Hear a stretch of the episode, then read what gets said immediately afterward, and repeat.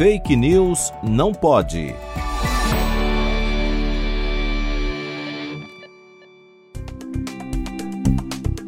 O conceito de imunidade de rebanho ou imunidade coletiva tem aparecido em discussões sobre estratégias para o combate à pandemia da Covid-19.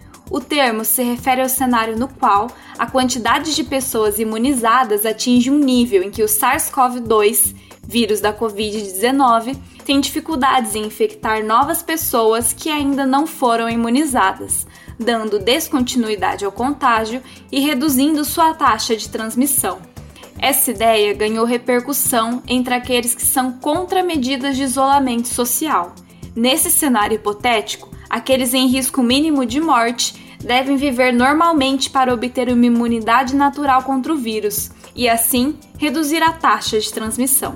Hoje, vamos pontuar alguns dos equívocos relacionados a esse cenário e o porquê de a imunidade coletiva, sem o uso de vacinas, não ser a melhor estratégia de combate à Covid-19. Vamos lá!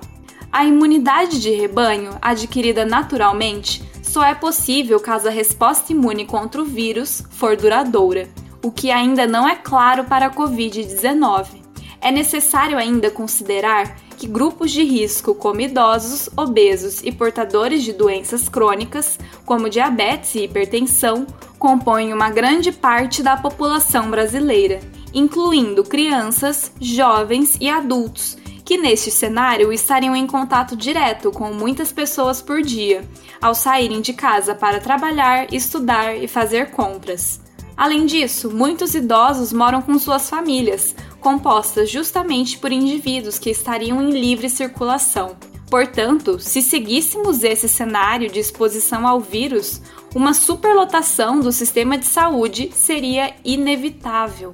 Sim, a quarentena afeta a vida de todos e ninguém gosta de ficar restrito em casa. No entanto, para ser eficaz e não durar um ou dois anos, é necessário que haja muita adesão da população à quarentena e às medidas de higiene pessoal. Portanto, continuar com nossas atuais medidas protetivas ainda é extremamente necessário para frear o contágio, enquanto não tenhamos vacina para todos.